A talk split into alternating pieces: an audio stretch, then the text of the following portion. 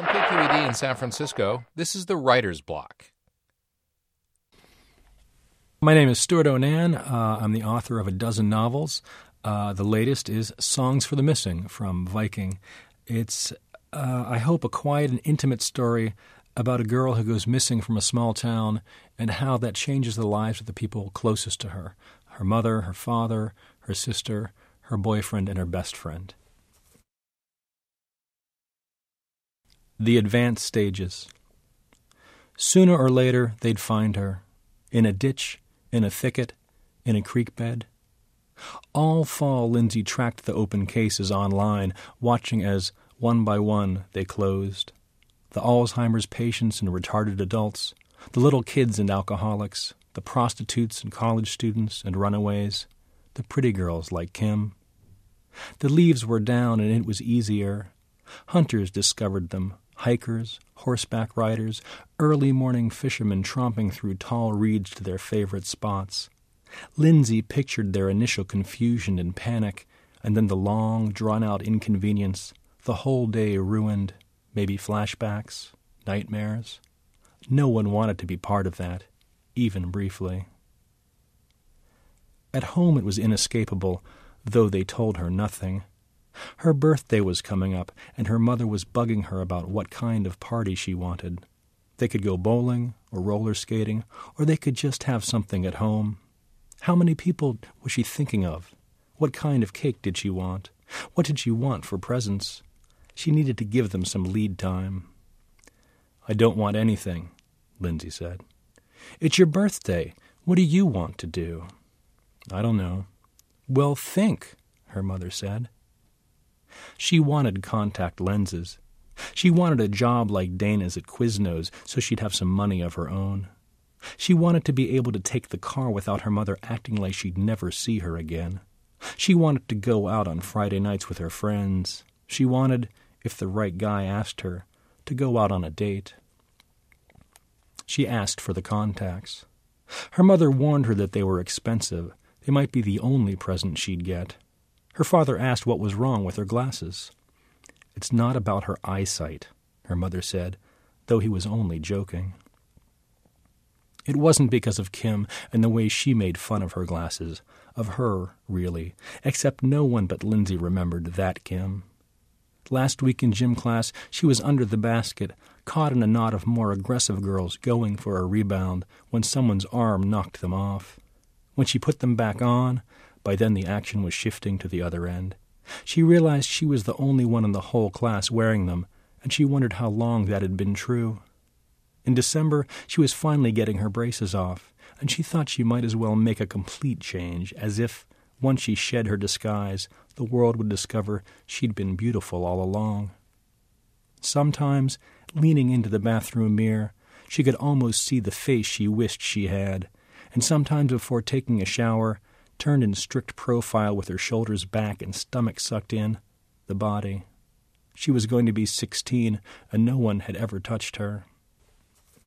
Though she knew it was wrong and complicated, for a short time she would have let JP. Not any more.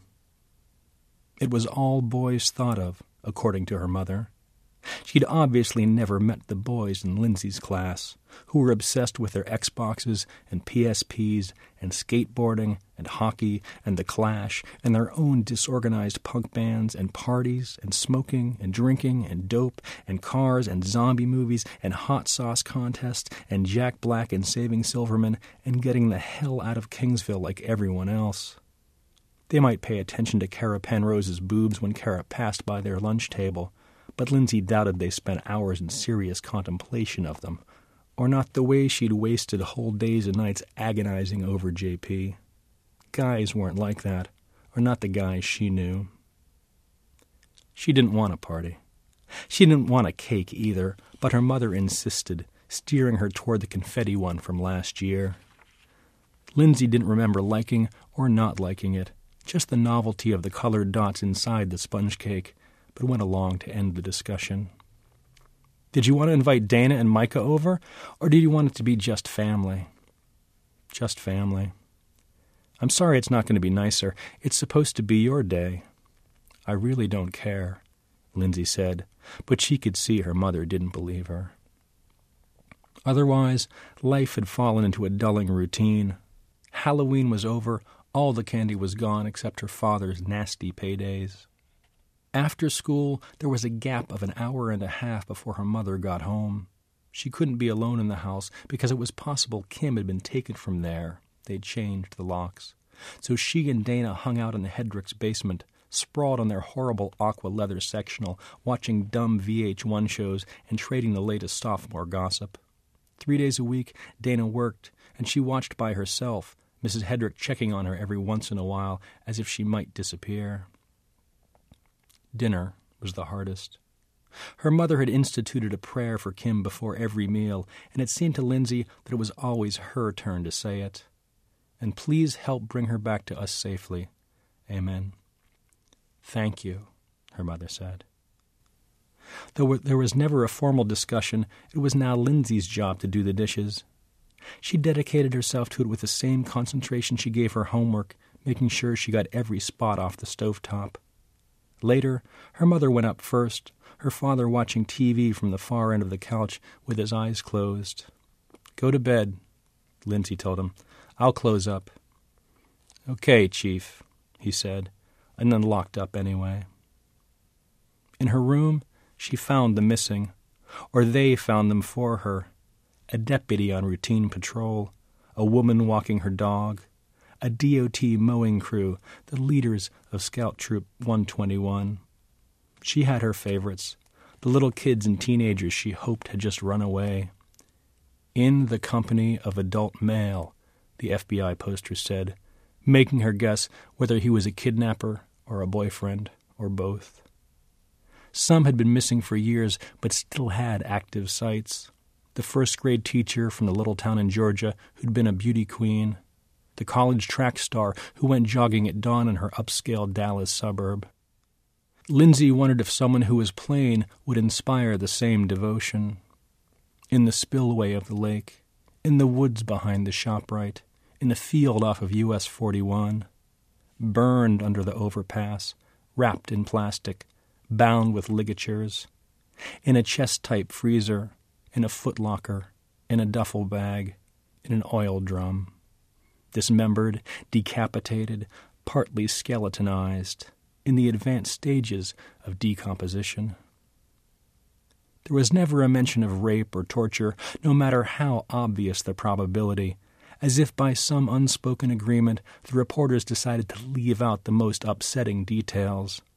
Those were the cases Lindsay took with her to bed, filling in the empty spaces as if these real life nightmares could replace her own. What would it feel like to be stabbed, or strangled, or beaten to death? When would you pass out and stop feeling it? Was it just blackness then, and nothing after that? She had nothing to imagine it with besides sleep. An irrigation worker in an orange grove, a jet ski rider by the marina, it was like a game of clue without weapons or suspects. She found herself looking at people strangely during the day. Ultimately, everyone in her French class would die, Madame Casada first. The question was when and where and who would find them. If they were lucky, it would be in bed. A nurse would come, like at her grandmother's place. EMTs, people who knew what to do. On the bus home, she sat with Dana and Micah, watching the sun flash through the newly bare trees, wondering if there was anyone out there waiting to be found. Some of them turned up alive hundreds of miles away, identified in bus stations, but more often they were rotting in landfills and canals and ravines, in rock pits and flooded quarries, in abandoned cars. How many of them had sisters, and what were they supposed to do? The idea occupied her as she sat alone on the Hedrick sectional, watching the 100 best toys of all time, counting down the last half hour before her mother came home.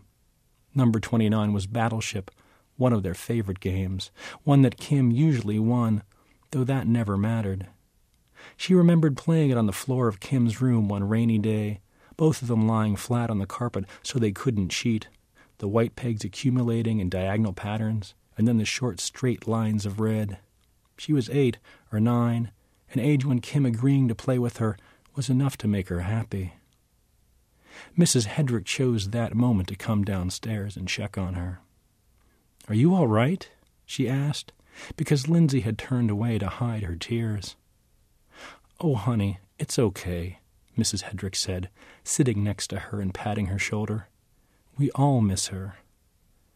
Not like I do, Lindsay wanted to say. Here, Mrs. Hedrick said, come help me make dinner. You shouldn't be down here by yourself. She didn't want to, but did, and by the time her mother arrived, she was mashing potatoes at the stove and feeling in control again.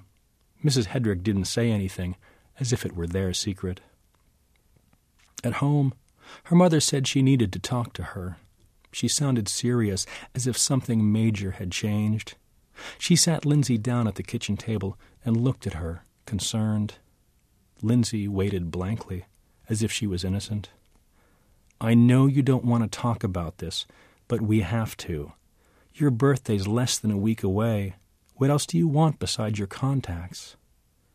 The question was so far off the mark that she had no answer for it. You've got to tell me these things, her mother said. Please, I can't read your mind. To subscribe to the Writer's Block and hear more stories, visit www kqed.org slash writersblock. The Writer's Block is produced by KQED.